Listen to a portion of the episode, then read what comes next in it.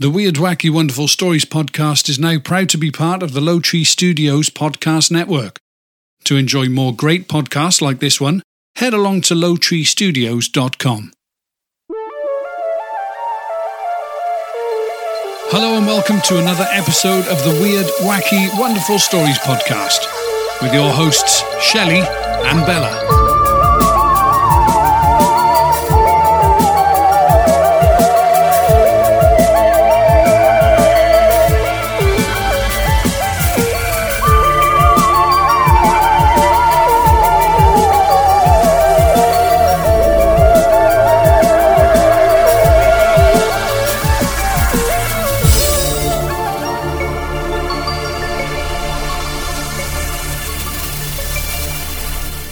Everybody, and welcome to episode 88 of the Weird, Wacky, and Wonderful Stories podcast. Hi, everybody. Okay, on the show today, we have quite a bit of stuff for you. We've got the draw for Paul Sinclair's book, The Night People. Good book. We have our own stuff, which we're doing today, which are some real life horror stories that have happened to people Or at least ones that are really strange, anyway. Yeah, well, well, yeah, exactly, yeah. We've also got Ruth Roper Wild's report coming up later on. That's going to be really interesting because she's talking about some child spirits, which I got to be honest, that's one thing that a freaks me out, and two is really sad. A Yeah. and two, sorry, A really freaks me out, and B is like the saddest I think of all of the ghost things because it's kids. Yeah, obviously. And then we've got Richard Lenny as well, who's going to be talking about some UFOs around the ISS. And he's also going to let you know once again how you can view them for yourself. We still haven't got to um to meet up with him to do the No, we need to do it. Once lockdown's over, we'll. binocular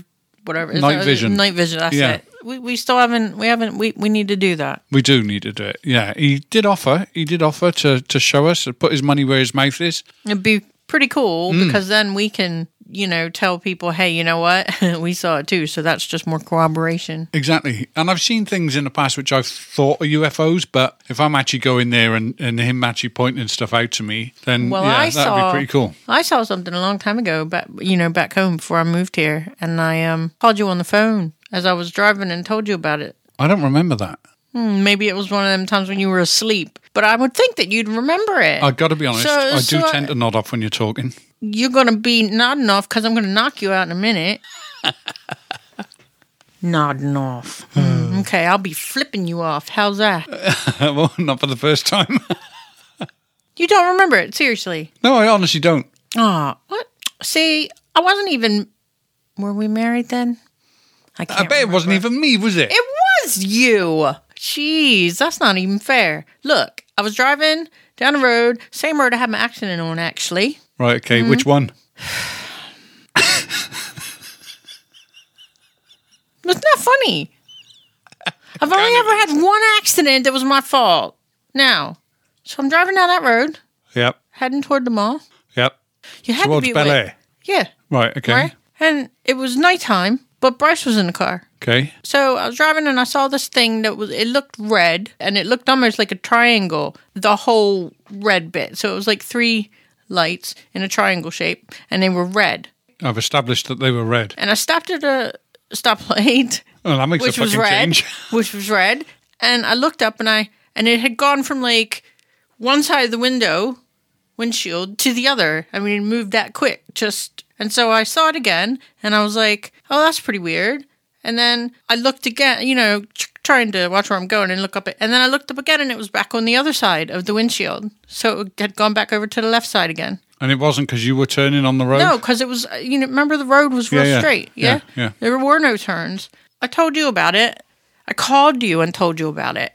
But then I got to like the mall, parked, whatever, went in, did whatever, you know, came back out, was on the way back home again, and it was still there. But it was going from that one, from the opposite side to back to the other side again. But it was, cl- but it looked a lot closer, so you could really see that it was not. So it was like a triangle with red, three red lights.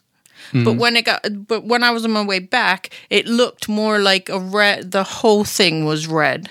Well, you were right near Aberdeen Proving Ground, weren't you? But uh, but I never. I mean, I don't know what it was. But Yeah. It, but it was. You didn't see it move. It was just doing that, and it would go blink in another area. But it was all kind of in the same area, so it happened for a while. Oh, so you weren't seeing it. Uh, you kind of seeing it literally disappear from one side of you to the windscreen yeah, to the other. and then it would be on that side. oh, right. Okay. Well, that's a little bit more interesting now. Oh, No, nice. no, no. I figured that I, th- I thought ah, it's probably a blimp or something, you know, that's got. No, it couldn't have been anyway because it was an actual triangle light. It looked like a triangle of red light. A kite? Move on. Come on then. No, no, no, no, no. I, I'm, I'm making light, but no. If it, if it, I'm making light. I'm making red light. Uh-huh. But if it was doing that thing where it disappears, blinking out. Do you remember we've we've had a Well, couple of guests on that yes. have said now that they blink out. Yeah. So I Yeah. didn't see it actually moving. There was no movement that I could see. It was just there and then somewhere else and then back Hmm. again. And Interesting. but it was weird because I saw it on the way and then on the way back going home again. I tell you what, we did watch the other day, which was really worth watching, and I recommend is that Phenomenon movie done by James Fox. It is on Amazon Prime at the moment. You do have to pay for it. It was about ten pound, I think, that I paid, but it was well, well worth it. It is the best UFO documentary that I've ever seen. The amount of information and evidence and news mm. footage and official government papers that they got hold of and all that sort of stuff. The the stuff that was classified but then was declassified. Exactly. That Yeah. was what I was looking for. Declassified. All the mm-hmm. declassified paperwork that they got was absolutely spot on. Really high level people being interviewed on there as well. And I've never seen before the interview with the kids from that school in South Africa that had that incident. They showed the interviews of the kids when they were kids And then and then as re-interviewed them. Mm-hmm. And they still were sticking to the same story, and you had the teachers that were being interviewed there at the time, and even the head, the head teacher who who didn't want to admit anything at the time and actually stayed quite quiet, then came forward during this interview, or they certainly got hold of the footage anyway, where she was actually coming out and saying, "Okay, yeah, we were visited by extraterrestrials that day." Yeah. I mean, it was absolutely a must for anybody who's interested in in UFOs. Yeah, it was a good show actually. It was really good. Okay, so let's get on to today's business. Okay. So you can start with the first story. What have you got there? Well, there is a place in Villisca, at least I think that's how you say it, Villisca, Iowa, that is called the Axe Murder House. And it's a well known tourist attraction for paranormal investigators and people that are hoping to see a ghost. I mean, I, mm. I don't know why anybody would really want to see one, but, you know, but anyway. Well, we've gone So- ghost hunting. No, but I mean to stay somewhere overnight. I I mean I, I'm I'd be well if we did that I would just take some medicine, go sleep, and you could see the ghost because I wouldn't want to see it. I could tell you I'd seen anything then, couldn't I? You need someone there to corroborate it with you. Well, you wouldn't be trying to wake me up because I'd be like, "Let's go." You wouldn't even need to unpack the suitcase because I'd I'd have my hurry up and get the fuck out bag with me.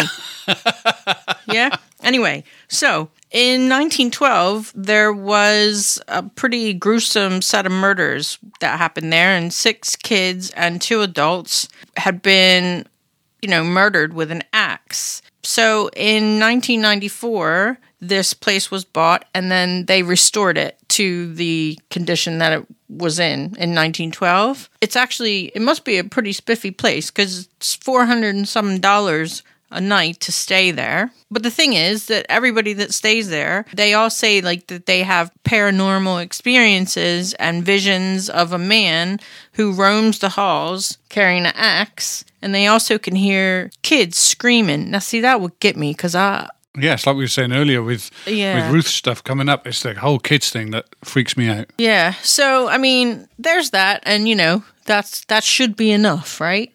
For people to be interested. Yeah, enough for me. But in 2014, uh, somebody stayed there. His name was Robert Steven Laursen Jr. He was 37 and he was from Wisconsin. And he was just, him and a bunch of friends thought, oh, we're going to go to this hotel and we're going to do this, you know, little paranormal, let's see if we see anything kind of thing. Well, he was stabbed in the chest and apparently it was self inflicted. So they called 911 and took him to a hospital. And then from that hospital, he had to be taken by air to a medical center in Nebraska. And the sheriff's department Obviously, we're looking at the case. I- It must be hard to self-inflict a chest wound. Well, I don't know. stab yourself. I mean, I, I, w- especially in the chest, I would be like, mm, mm, no. I'll, if I was going to stab myself and try to make it look like it, I'd do my arm or something. Not my chest, right? Because you don't really want to die, do you? They were able to determine that this whole thing happened around twelve forty-five in the morning, which that's about the same time that the murders had happened, where the kids and the adults were killed in 1912. Thing is, he has never, Mr. Laursen, has never talked about what happened that day. Wanted no, you know, he didn't want any publicity. He just said, you know, he's not talking about it, even up to now, apparently. The person that owns the hotel, her name is Martha Linn, and she's saying, um, yeah, you know, it was very um, upsetting, and obviously you want publicity, but it's not really the kind you want to have, is it? Y- you know that No, you I wouldn't have said it's probably the best um, thing for business. so yeah, so so there's no determination on did something make him do it? Did he do it, or you know whatever? And he's not prepared to say And either. He's not talking. So, Wonder but what it's happened. but it is kind of weird, like because because even if you think, well, maybe he maybe he was trying to kill himself, you wouldn't really stab yourself in the chest, would you? No. I mean, I wonder, like, But then again, if he was possessed or if he had some kind of uh, psychotic episode where he Mm. was just so stressed because of the situation that he was in, he could have self inflicted it. I mean, people, the place is still open, people still go there, but They hide the knives. Imagine having the dinner, can't you, at night, you know, and they say, well, I ordered the steak, how the fuck? You know, and they go, well, you pick it up and chew it. Yeah, we can't, we don't, we don't, we don't give you knives in Pay- this pay- hotel. you know, you get plastic forks and knives. And Yeah, stuff, exactly, You know, like yeah. safety ones. Yeah, but anyway, so obviously the owner was concerned it was going to have a negative impact because she's she didn't want people thinking, oh my gosh, if I go there, uh, not only am I going to see a ghost, but I could get possessed and actually. Yeah, kill myself. Or someone I love. Well, I've got one here that's about possession as well, because in August 2016 in London, there was a 26 year old lad by the name of Kennedy Ife, and he started acting really weird and getting all aggressive and everything. And it all started with the pain that he had in his throat. And then after this pain, he suddenly changed. He apparently bit his father, he threatened to cut off his own penis Okay. he he was saying that there was a, a python or some kind of snake that were not in his trousers. We're not talking about his penis now. In his in his body, he felt that there was this python or snake within him. Do you know that's the kind of shit that I find really creepy? Like, uh, it's not the same, but like the movie Alien, that bit where it comes out of his that guy's. To, Yeah. to me, that is so. Fre- I mean, because like parasites are creepy. What was that spoof where the alien came out of him and went, "Hello, my baby. Hello, my darling." I don't know, but Oh, but anyway, like I find that terrifying because you know, I mean, people get shit that goes in their ears. and- okay, come on. Let, yeah. Anyway, let's, let's just go. I didn't okay. interrupt you. Sorry, sorry. Well, you know, anyway, he's this this kid's really like biting his father, wanting to cut off his own cock. You know, complaining that there's a snake inside him, getting really aggressive. So the father and the brothers, there was there was seven of them in total, I believe, restrain him on a bed with these cable ties, and apparently it's said that they used excessive force. It doesn't say what the excessive force is yet, but the family then apparently tried to cure Kennedy through prayer and all that sort of stuff. Over the next three days, apparently it took them. Well, in the end, his brother decided to call an ambulance because he said that his brother was struggling to breathe. Paramedics got there. Apparently, he was he was suffering from dehydration and and had these breathing concerns. yeah, because three days. Yeah, and he was pronounced dead, unfortunately, at 10:17 a.m. on the third day. It then went to court, and in March 2019, the court case took four days. Okay, and in mm-hmm. March the 14th, 2019, the jury deliberated and came back with a verdict of not guilty for all seven members of the the family. They were all cleared of their charges.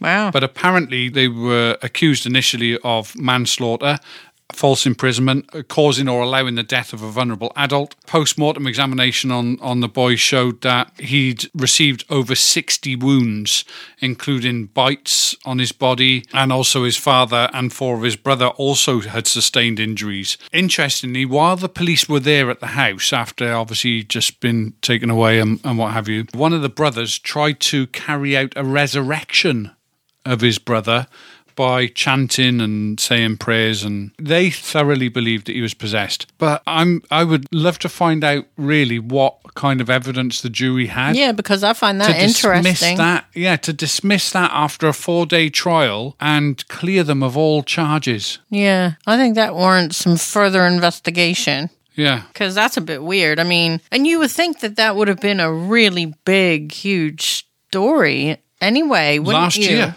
last That's year march mean. last year yeah it's a big thing and london we would have probably heard about it you would have thought Yeah, and that well, you're just gonna have to look that up. well i did see. google it that's how i got it to start with Uh, okay, but there was nothing else, no update. No, That's what I mean. no. That was well. What update is there? They saw all of the evidence and they. Well, I know, but a lot of times, at least back home, like after trial happens, some of the jury will will talk about it. You know, but so I I've got one on a haunted doll. You know, when you think about haunted dolls, and certainly me, because this is really creepy. I wish I wish I didn't have to do this one because I got a thing about the porcelain f- freaking doll things. Especially after what happened to you. Yeah, Yeah. exactly. So anyway, whenever I think of it, I'm thinking, yeah, and I pictured that stupid doll in my head. Go back and listen to a previous episode to uh, find out what she's talking about. Yeah, st- I, that was so scary. Honestly, slept with a light on for ages after that. Mm-hmm. Yeah. Okay. So anyway, this is about a haunted doll, and you would tend to think about the really creepy ones, you know, um, that had the blinky eye things and made of porcelain. Well, apparently, somebody in Houston bought a frozen. What is it? Elsa? Is that her name? The the girl from Frozen. Uh, I couldn't tell you, but okay. Anyway, so it seemed okay at first, but then this doll started to. Well, first of all, it was supposed to talk. Okay. Okay. It would recite phrases from the movie, and it and it would sing "Let It Go." Let it go. Yeah, let yeah, it go. Yeah. when you p- pressed its necklace. But the thing is, for two years, everything was fine. There were no problems. Did it in English. The mother, her name was Emily. She said that in 2015, it started to talk in Spanish and English. There was no button on it. I wish I knew Spanish for let it go now. The only one I know is the map from Dora. But anyway. um, anyway, but there was no like button that you could push to make it start to speak in Spanish. Yeah. You know, but it just started to do it. And they had this doll now for six years, never changed the batteries in it. It would just start to talk and sing, even when it was turned off. It would start to, to sing. So they decided that um, in 2019, they thought, well, screw this. We're going to get rid of this doll because that's freaky. Mm-hmm. Okay.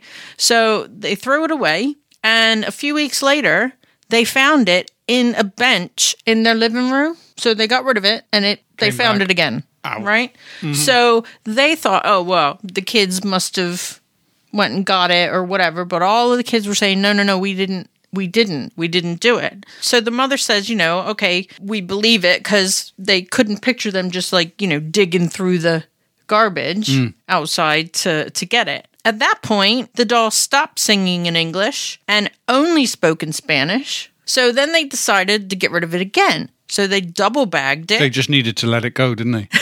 Yeah. They double bagged it and they put it in the bottom of their garbage that they put outside, which was taken the following day and Yeah. got and got rid of. So they went away for a few days, came back, and the doll was back. Hell no. It, and it was, you know, Hell no. it was in their backyard. Then they decided, and I don't know why they decided to do this. They mailed this doll to somebody in Minnesota who's who a they, friend who of they theirs fucking hated. right? And this person, he had a truck and he taped this doll to the front of his truck.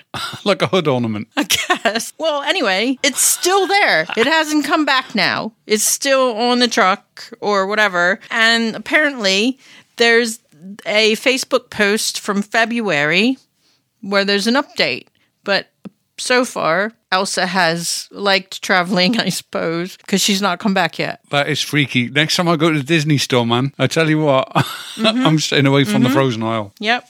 Mm. No, don't like that at all. This is getting rid of something in a slightly different way. When the Bretzius family, B R E T Z U I S family, decided to insulate their home in Auburn, in Pennsylvania, back in 2015, they found that someone had already insulated the walls mm-hmm. with dead animals. Ew. all dead animals inside the wall. I tell you, they were wrapped in newspaper, and the newspaper was from the 1930s and 40s, so they were in there for a while. Ew, they were also within spices were in there and a number of other items, and there apparently there was hundreds of artifacts and carcasses left in these walls. Apparently, an expert attributed the animals to So there's an expert about stuff in your walls full well, of dead I, I don't know what kind of expert. It just says the expert attributed. Yeah. What's But- your superpower? Well, I can tell you how to bury um, you know, dead things in your walls. Yeah, anyway, go ahead. Thank you. I appreciate that. Mm-hmm. The expert attributed the rotted animals in their walls to powwow or Dutch magic. Have you ever heard of powwow? No. It, well, it's this kind of magic. It's, it's, I've never heard of it. I've heard of a computer program called Powwow that used to be a um, chat thing. I saw that Powwow Anyway. is like having a chat with somebody. Exactly, a chat, yeah. Apparently, this powwow or Dutch magic is a ritual originated in culture of the Pennsylvania Dutch. And it's designed to treat ailments. And, you know, if you got something wrong with you, you just s- sacrifice an animal, apparently, and stick it in your wall. And apparently, it's meant to make you better. But actually, it was doing exactly the opposite because the bacteria and the mold that were on these animals were actually causing the family to get sick. Yeah, well, that's what I was going to say. You, you're going to forget about whatever because you're going to be like. Yeah, they were talking in this article about people attaching dogs to people as well. So if you wanted a dog to always stay by your side and always be faithful, then you would cut yourself and bleed into the dog's food bowl. And then when the dog ate the food, they would also be eating your blood and then would be totally faithful to you. Uh, let's call Lily in here. I'll, I'll get a knife and you can do that and we'll see if it works. Mm-mm-mm. No? Hell no. I'll, I'll hold the knife. I'll cut you. Well, you. there's some people say that if you let animals taste blood, human blood, That makes they may have a taste for humans. So no, thank you very much. Well, she'd only lick you to death. She wouldn't bite you or anything. I know. Hmm. She'd be licking me going, you taste good. Okay, so I have something about a woman named Danielle Harkins. She was a school teacher in Florida, and in 2012 she started acting a little bit weird and got obsessed with like demonic rituals and all that sort of thing. She then got arrested for abusing like some of her former students. She told kids that they needed to rid their bodies of demons, so they all got in a group. Um, just before dark on a Saturday, they lit a fire near the pier in St. Petersburg. And then she said that they should cut themselves to let all the evil spirits out. Is this a teacher? Yeah. The teacher's telling the kids to cut themselves. Yeah.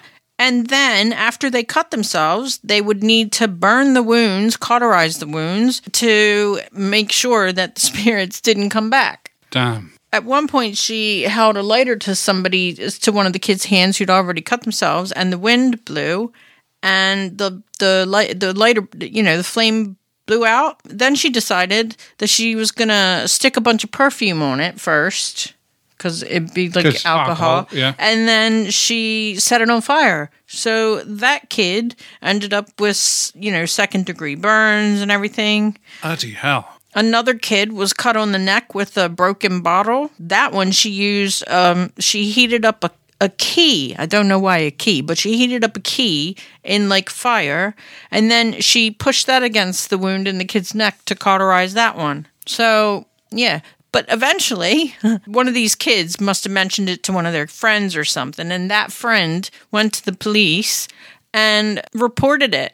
none of these kids said anything to their parents about it. Jeez. No, nothing. Anyway, but they ended up arresting her for aggravated battery and child abuse. One of the news channels said investigators said they've spoken to Harkins, but she didn't spell out, haha, no pun intended, uh, what type of religion would require such drastic measures. She hasn't informed us exactly what she was trying to accomplish with this. So, point was to get rid of the evil spirits, but yeah, that that just doesn't seem normal, does it? Well, evil spirits in kids, there's a theme here. So apparently last year, the Indianapolis Star published a lengthy report on a family that was terrorized by three children within the family. Now, it tells a story of Latoya Ammons, A M M O N S, and her family, and it tells the stories of the children being possessed to the point where they were climbing the walls and climbing the walls backwards. Ugh. I know, I know when we've watched horror stuff in the past, whenever you see that sort of stuff where people's bones or, or joints are going the wrong way, you freak out, don't you? Mm, mm. They were climbing the walls, they were getting thrown across the room. The children were threatening doctors in these guttural, deep voices that were unnatural and shouldn't have been coming out of a child. And, you know, it's the kind of thing that we would see in a movie, isn't it? But there was 800 pages of official reports on this, whereby they actually had police personnel, psychologists, family members, priests, all witnessing these things. Actually, witnessing in some cases. What the heck? children, hang on a minute, witnessing in some cases children going up the wall and then kind of somersaulting back down onto the floor and being absolutely totally fine, but crawling up the wall backwards. And it's just bizarre. Why? What? Somebody needs to make a paranormal news channel on TV because I can't believe that these things happen and nobody, I mean, you don't, I mean, you really got to go looking for this stuff. If I had a newspaper or a TV sh- channel or something that I was in control of, this kind of thing would get views, man. Yeah, Do you know no what I mean? doubt. Yeah, no doubt. That's just freaky. Oh yeah, but I don't like that weird thing when they start doing contortions and ugh, that's so disgusting. So he, this is one section of the report, okay, one little segment, and it and it's regarding a nine-year-old. The Washington's original DCS report, okay, an account corroborated by Walker, the nurse. The nine-year-old had a weird grin and walked backward up a wall to the ceiling. He then flipped over, landing on his feet. That's really creepy. That gave me goosebumps. I don't like that story. So in the end, what what happened? I'm sorry to say, it doesn't say. Oh, okay then. All right. So I have one about a lady named Eliza Lam, I think it is. So she was last seen on New Year's Eve, 2013. Uh, in the lobby of a hotel called the Cecil Hotel in downtown Los Angeles. She was taking a vacation, so she was going up and down, you know, going up the West Coast, documenting it and blogging about her, you know, the stuff that she'd been doing. And she was checking in with her parents every day. But on New Year's Eve, the calls stopped.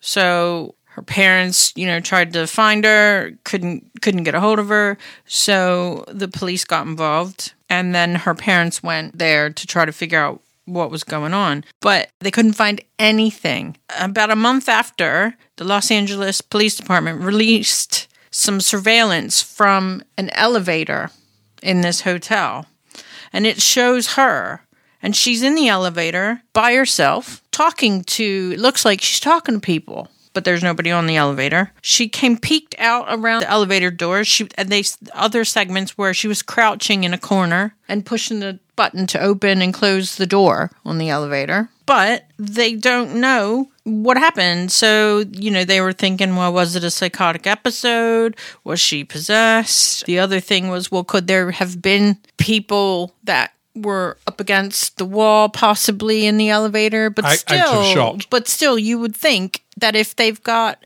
images of her backed up into a corner but also ones of her looking outside the doors. Well where the heck did they go? Did they leave the elevator then possibly? And that's why she was peeking out? Like maybe that's why So did she feel like she was at risk and, and yeah um but there's nothing about her getting off the elevator going back onto the elevator at any point. Right after that happened hotel guests were started reporting like strange things that were happening with the water supply in the hotel. So they would turn on the water and um, the water would come out black, you know, and then it would take a couple couple seconds and then it would go back to normal. But the initial spout spurt of water that would come out was all black and gross. Somebody else said that the tap water in the hotel had a really weird, sweet, yucky, disgusting taste. I'd be drinking it if it came out black a couple of seconds earlier. Yeah. Well, well, they were there for about a week, right? And they never complained because because you know they weren't from the area, so they were thinking, well, the water's black here. you know, well, no, no, no, it wasn't the same people. Oh, right. Th- this is somebody that had drank the water, a couple who had drunk the water, and so and so they they didn't really say anything because they figured, well, you know, we're not from here. Maybe the water tastes different, which I guess kind of makes sense because like well water Yeah, tastes okay. totally different from tap water, but yuck. Anyway, February 19th, a hotel employee goes and climbs up on top of the roof and he, so he can have a look at these water tanks. And um they found this woman's body. What, in the tanks? yeah, i- in this tank. And all of her belongings were kind of around her nearby, not in the tank, but you know, around the the area. Um, and uh, the autopsy that was done, um, they said that her death was accidental. So the other thing, though, is that there were some other strange things that happened in this hotel. Do you know what that kind of reminds me of? You know, hypothermia. Mm-hmm. When people are uh, suffering from hypothermia, they go a little bit crazy right before, don't they? And then they very often uh, take their clothes off. I don't know why it happens, but it's true. People Well, dying of hypothermia suddenly get this euphoric demeanor. They start acting totally out of character. Then they take their clothes off. Yeah, but the thing is, she was seen in the elevator before that happened. The tank has a metal, um, a metal latch that can be opened. However, access to the roof is secured with an alarm and a lock. Wow. So how she got up there in the first place, nobody knows.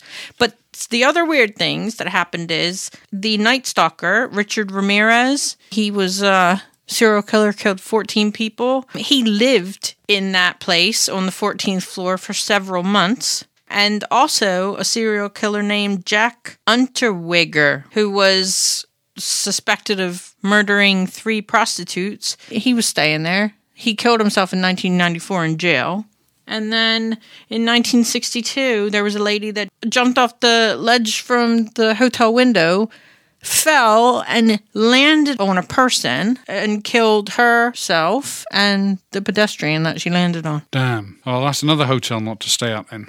yeah. Jeez. Well, I think we've come to the end of our stories for now. Uh, we've got more that we could have done, but I think we've run, running out of time here. We've got to get on to Ruth Roper Wild. I've really got to word that differently. We've got to allow Ruth Roper Wild to do her segment and obviously Richard Lenny to do his as well. Stay tuned though, because after those reports, we will do the draw on who is going to win the Night People book by Paul Sinclair. Oh, cool. Can I pick? You can, but we're going to listen to these first.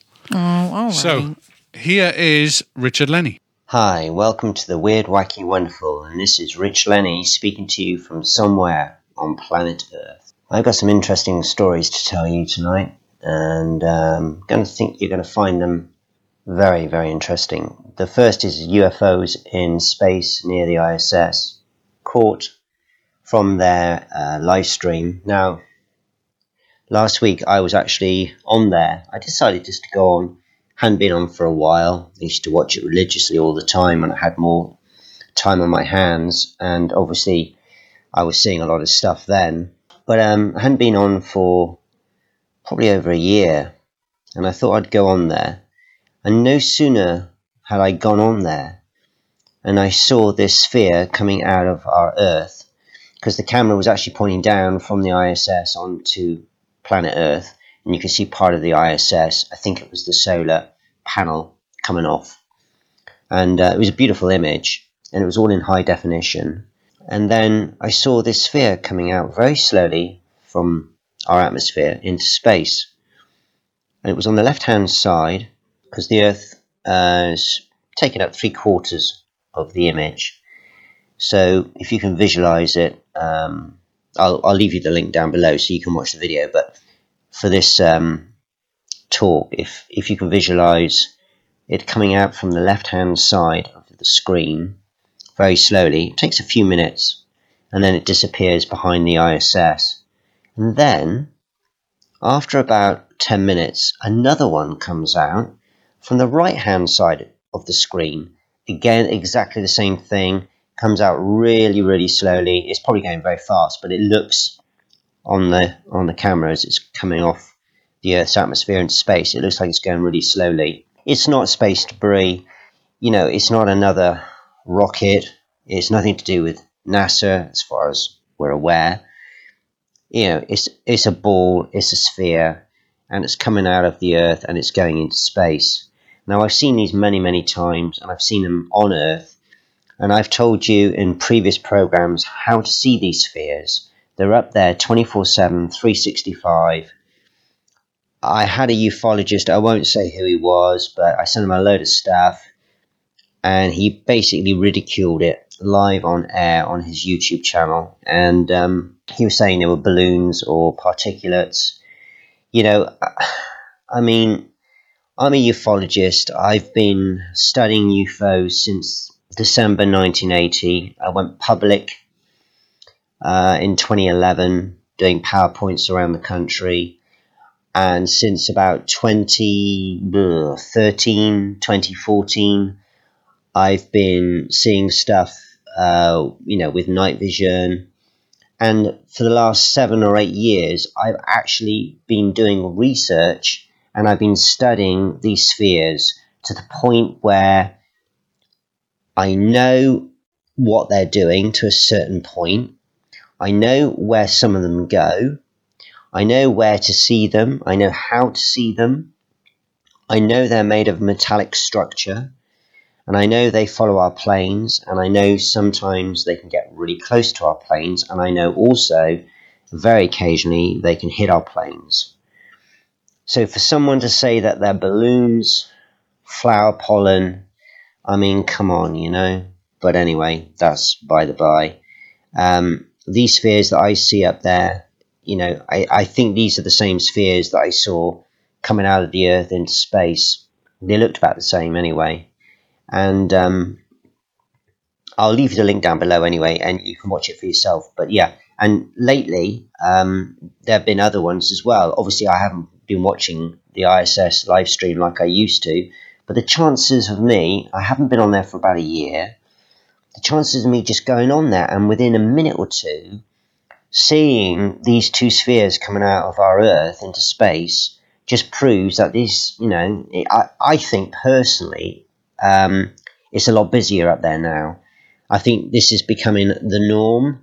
They seem to be showing their presence a lot more. And I think because of that reason, maybe there could be something on the cards, maybe in the not too distant future of, of them coming out. I don't know, but I know these spheres are uh, a lot more in the public eye now than ever before. So uh, keep an eye on that one. If you want to know how to see these spheres for yourself, obviously I've already spoken about that on one of the podcasts from previous uh, Weird, Wacky, Wonderful. But if if you want to know again, you you missed it, just um, send me a message on Facebook, Richard Lenny, ufologist, and I'll personally message you back. And uh, on a one to one, I'll tell you exactly what to get and how to see them for less than a hundred pounds. Okay. So, um, and when I mean less than hundred pounds, I don't you mean you paying me hundred pounds. I mean that's how much it's going to cost you to get the equipment. It's going to be less than a hundred pounds and then you can record them and show them to your friends. So I've got another one to show you as well. It's a GIF. Um, it's, a, it's a little video that um, I put together for you guys. Now this is a sphere that was caught just missing the nose of a passenger plane. I mean, it literally just misses it. And this goes back to what I was saying before about how close these things are to our planes, you know, and how the thing just nearly hit the nose cone of this passenger plane. So I'll leave you the link down below for that as well. Um, going back on to the 27th of September, so not long ago, this year, in a place called Jalisco, which is in Mexico, um, I had a lovely video sent to me, and uh, it, basically, there's a farmer, and he sees UFOs all the time. You know, he sees lights in the sky and stuff like that, but he doesn't always have his phone on him because he's out doing what he's doing, and, and I suppose he's worried he drops it in the mud and he'll lose it. But on this particular occasion, he had the phone on him, and a humongous, what he calls a mothership, appears over his farm in Jalisco. Now, I think there's a thunderstorm going on at the time, which gets me very excited because when I see something like this and I see a thunderstorm, then I know that these craft do harness the electricity from thunderstorms, or they seem to anyway. So um, when I watch this video, I mean, it's it's beautiful. It's not CGI'd. You can see it's raw footage, and it does look like a mothership coming out of the clouds um, over his farm. Again, I'll leave you the link down below, but you have to see this video. I think it's a very important video, and also um, you can hear the animals in the background because he's got a farm.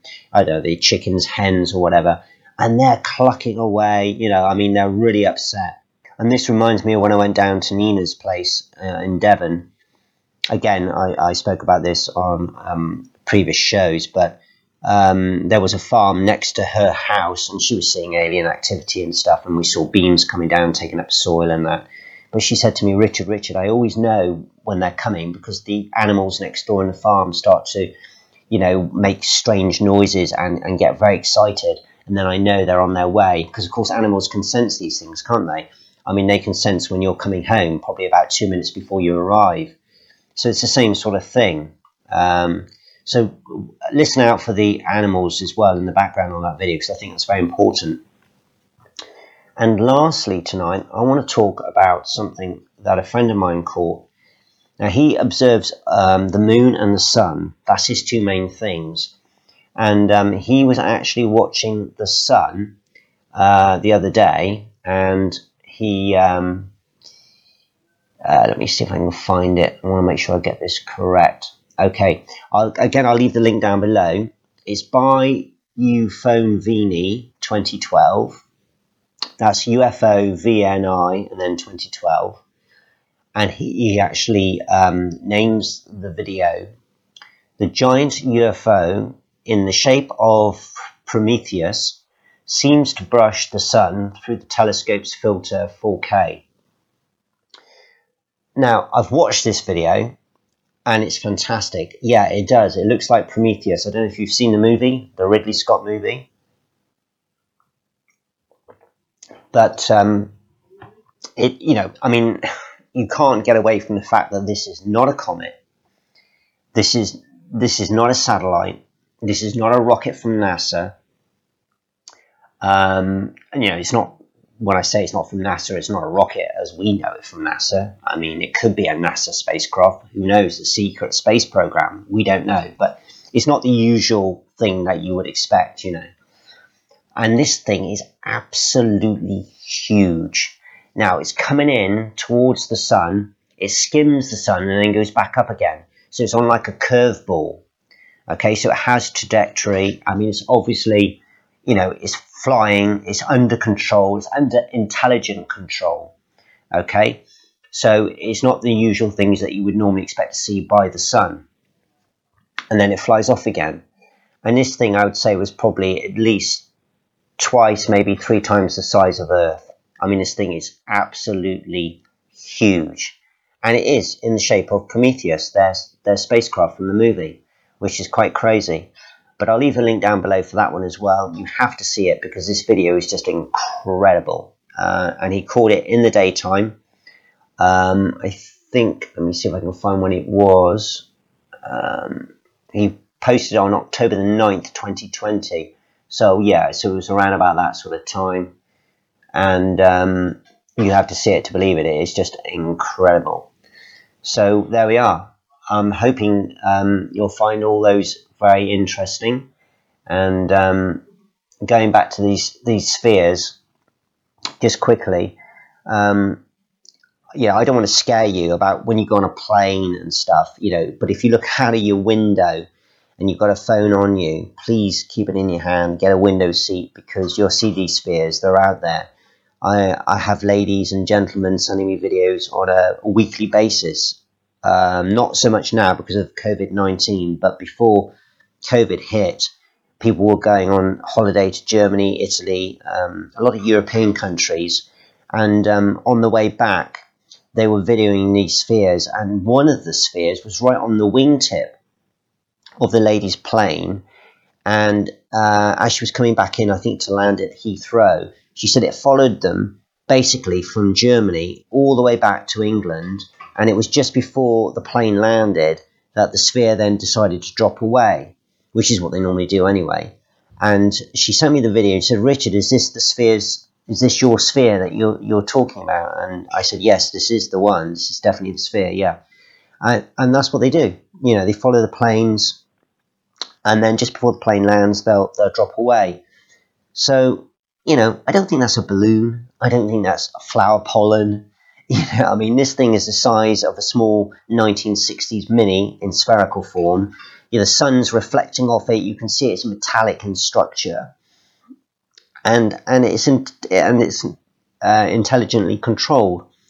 And personally, I personally think it's a, a drone of some kind controlled by uh, another force out in space. But that's my own opinion.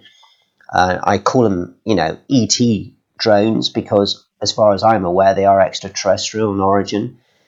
I mean, let's put it this way: if they were from Earth, let's just say for argument's sake they were made by NASA, but they're keeping it a secret from us, why would they compromise our planes?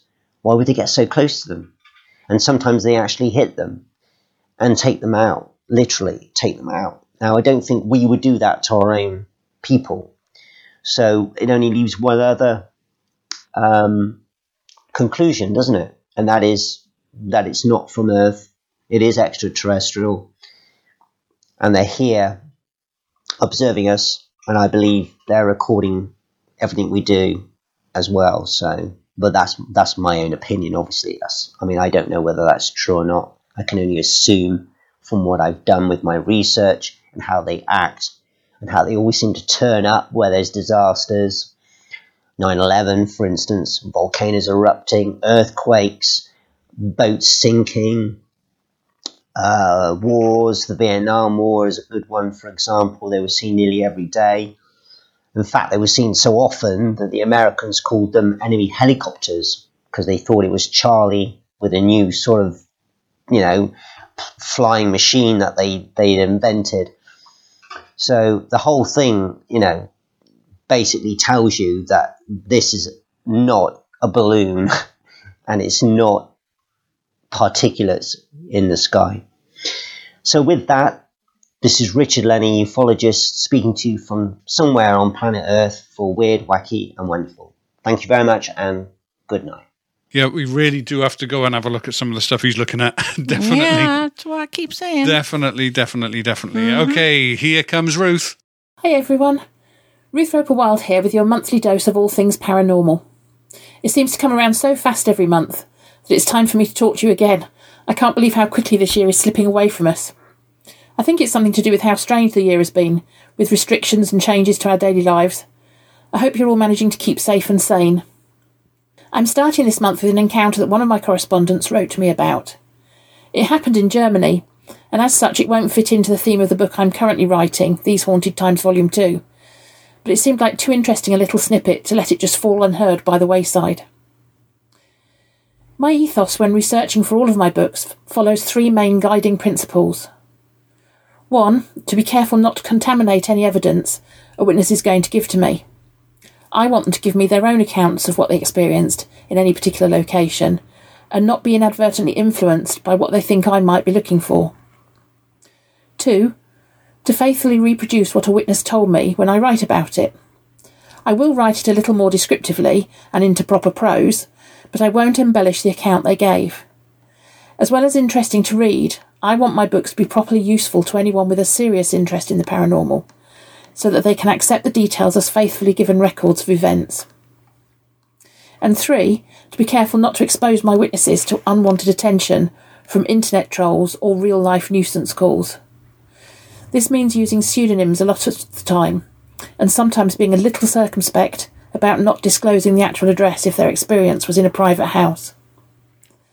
So this next snippet from Germany follows those guidelines. This isn't the gentleman's real name, but I have left the locations as they were. Peter worked for the English Royal Air Force for a period in his life. In 1987, he and his young family had been posted out to RAF Gütersloh in Germany, and he was part of a Harrier jump jet squadron, which was posted there.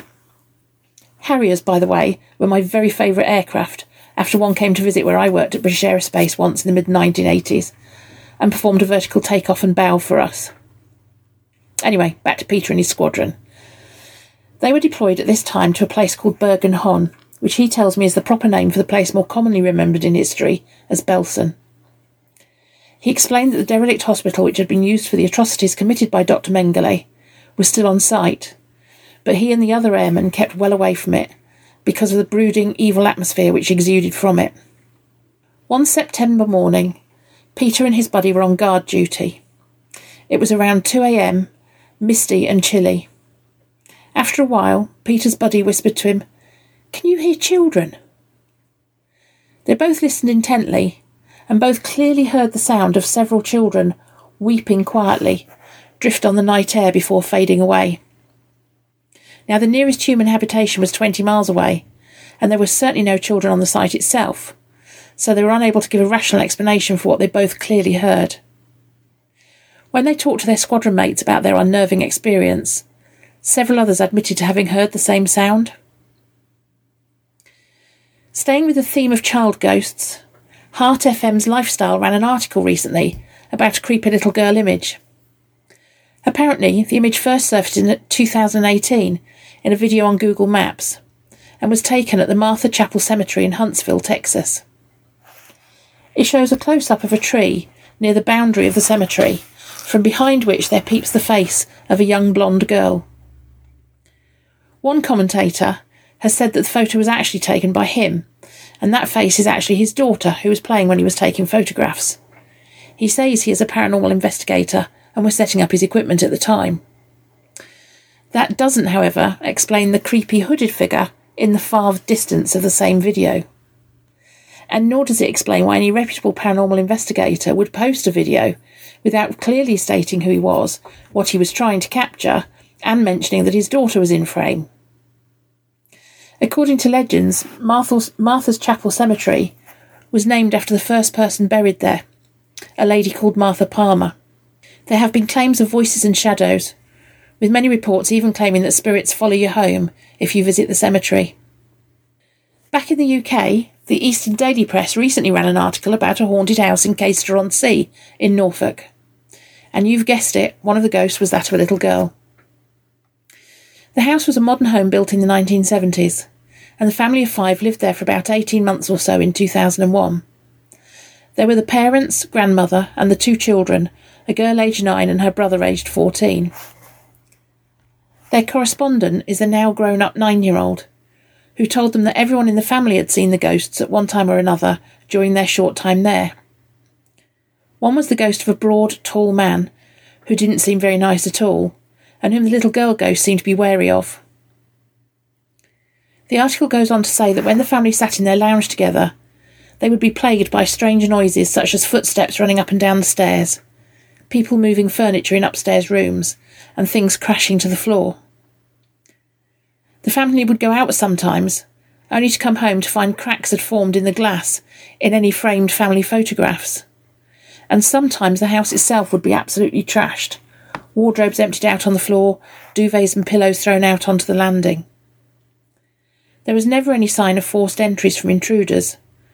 And anyway, why on earth would intruders come in and just mess a place up without taking anything?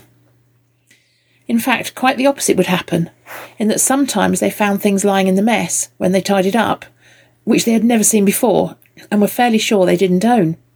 At other times, the family dog would bark and snarl at corners of the house, and the temperature would regularly drop until there was a marked chill in the air. Lit candles would be snuffed out as soon as they turned their backs, and their grandmother was so scared she kept begging to get the house blessed. Eventually, the correspondent's father saw the little girl ghost with his own eyes, and scepticism put firmly firmly aside, he moved the family to a new location straight away. And finally, here is a snippet from my forthcoming book, These Haunted Times Volume 2. This came to me as a result of a recent radio interview I had done with BBC Radio Wiltshire. A young lad contacted me, for whom I'll use the pseudonym Tom, in the week of the 21st of September. On Sunday, the 13th of September 2020, at about 11 o'clock at night, Tom and his pals had been out and at the end of the evening had bought themselves a takeaway and driven with it back to one of the friends' houses where they had hung out for a while, eating and chatting. Tom told me that one of his friends, who was too upset about the whole experience to want to talk to me himself, had been sober enough to give one of the lads a lift home. Afterwards, driving back along Brokerwood Road near the village of Brook in Wiltshire, he suddenly saw the figure of a lady in the middle of the road, wearing what he thought might be a nightdress, but with blood on her face. Horrified, he slammed his brakes on, but she was literally right in front of the car, which went straight through her. One of the reasons the lad didn't want to talk to me himself was that he found himself pulling the car to the side of the road, where he sat dazed and disoriented, and feeling overwhelming sadness which made him break down sobbing. He couldn't explain what had just happened, nor what was making him feel so desperately sad that he just sat and sobbed. He eventually did make it back to his friend's house, where they sat talking about what had just happened and listening to late night radio, which is where they just happened to hear the interview with me. Tom plucked up the courage to ring me a couple of days later, wanting to know whether I had any information about that stretch of road on my database. He told me his friend had driven back along the road on the Monday and had seen what he thought like looked like a scrap of cloth with blood on it, but nothing else to account for the experience he'd had the night before. I asked Tom to go and look for the cloth, which he duly did, and contacted me a short while later to say there was nothing there now. At my request, he checked with his friend, who confirmed that he hadn't had time to make the car slow down at all before it had just ploughed straight through the figure, but that when the car stopped and he looked back, there was nothing to be seen. He confirmed that she seemed like a fairly solid figure, as opposed to transparent or wispy, but the detail was kind of sketchy, more sort of outlines with blood streaks on it. He said his friend was finding it really hard to describe to him what he meant, and given the brief exp- appearance and the subsequent emotional breakdown, I guess that makes some sense. Well, that's all from me for this month. Please let me know if there is a particular subject you would want me to talk about, or if you have a spooky encounter of your own you would like to share. My email address is wa 1400 at outlook.com, and wherever you are in the world, I would still like to hear your own stories. Catch you next time. Don't forget, if you've got any stories for Ruth, she is more than willing to take them off you and to, to maybe talk about them on our show or to include them in a book if it's relevant for a book that she's writing as well. So it's well worth getting in touch with her. She's a researcher, she does this all the time. And as you heard in her report, she is very aware of people's right to anonymity and she's not going to go betraying your trust. Anonymity? Anonymity. Did what I say? I don't know. All right, anonymity. She'll make sure everything's anonymous, y'all. Yeah, unless unless you're happy for your name to be shared, obviously.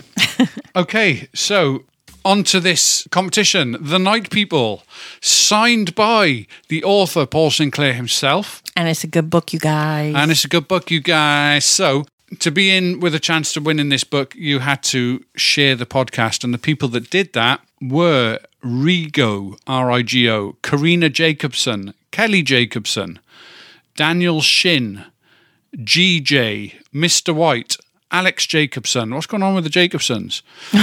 uh, Amy Dawn. Did I say Mr. White? If not, Mr. White. Max Jacobs, another Jacobson, Max Jacobson, and Blair Jacobson. Y'all Jacobsons. Don't know what's going on there. Dr. Todd. Uh, Kamula 900, Larry Guerra, Richard Enriquez, Michelle Eve, It's Mr. Show, Phil Jones, Sam B, Michelle Two Shot Girl, Contest Guy, Mike Davis, Andy Roberts, Windy Renee Halbert, and John Barnes. Aren't you glad there weren't any really weird names on there to have to get out? All of y'all are entered into the competition, which Bella is now going to reach into this box. I, was almost going to say reach into her box. I, I didn't. I should reach into the box and pull out one of the names. So Okay, okay. Okay. Um. Okay, got one. Yep. Oh, well, it's Amy Dawn. I thought sure it was going to be a Jacobson. I did as well. It was, a, it was a good chance, isn't it? Amy Dawn, A M I E D A W N. You're on Twitter. I will get in touch with you and we will find out where to send it. Thank you very much indeed for everyone who participated. Yeah. Um, participated. And one other thing, Amy, it's a good book. It is a really good book. You will love it. You really, really will. So uh, that will be winging its way to you whenever we find out where you are. Winging its way. Oh, What? winging its way. I don't know, just funny. Okay. Not like you'll be getting it soon or whatever. It's like I'm going to make it into a paper airplane and just. I don't know, y'all. I, I was going to tie it to a panty liner. So, Oh, so rude. I'll smack him for you, Amy. ow. So, I, I really did it, actually. so, we have a, a little bit of a change coming on in the next two weeks because for Halloween, which falls on a Saturday, we are going to release our episode that would normally release a day later on the Sunday. We're going to release that on Halloween instead. So you're going to get episode whatever the hell it is after this is one. it? The one after this one, anyway. You got this one coming out, then we got a reminiscing with Tom, and then the next episode, that one there, the one that's supposed to come out on the 1st of November, is now going to come out on the 30th of October instead. Yeah, and, you know what? It, it's a really good story, It guys. is a really good show. It's with a lady who runs a blog on all things paranormal, and we had a really good chat with her. So you're going to really enjoy that one. Yep. So you got to get the book, and you got to come listen to us on the thirty first. Exactly. 31st, 30 days have September, April, June, and November. 31st, it is 31st. I said the 30th a minute ago. Okay. Halloween 31st. is always on the thirty first. I know, but it's I've been stuck in this room all day working, Oh, and you now poor, I'm doing this poor with you.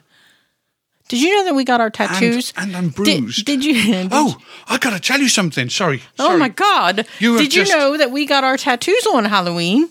Did, uh, we did, didn't we? Yes. Yeah, we did. Mm-hmm. I got to tell you something. Do you remember? This is weird as. Do you remember that audio clip that we played on one of our shows where the guy was a real joker and he'd recorded because he knew he was going to die. He recorded himself making it sound like he was in the coffin trying to get out. An Yes, Irish yes, family. yes, yes. Yeah. You sent me back then the link to the audio clip, but I never got it. Oh, right, I, nev- okay. I, I never got it, and in the end, we ended up searching around for it on my computer to Yeah. get the link to put in the show notes. Yeah. it turned up today. What? It turned up today. It was originally sent on the 21st of September 2019. It's been gone for 13 months. It turned up today in my inbox from you. Wow, How weird is that? that is freaky. It is really freaky. Wow. So, anyway, we're going to leave you with that because the world, as we know, is Weird, weird, wacky, and, wonderful. fucking wonderful. You messed me up. All right, ready? Mm-hmm. The world is weird, Weird, wacky, wacky, and, and fucking wonderful. wonderful. Oh, you didn't do it again. I didn't know I was supposed to. Okay, on, ready, ready, ready, ready, ready, okay, ready, okay, ready. Okay, ready. One. The world is weird, wacky, and, wonderful. Fucking, oh. Fuck you.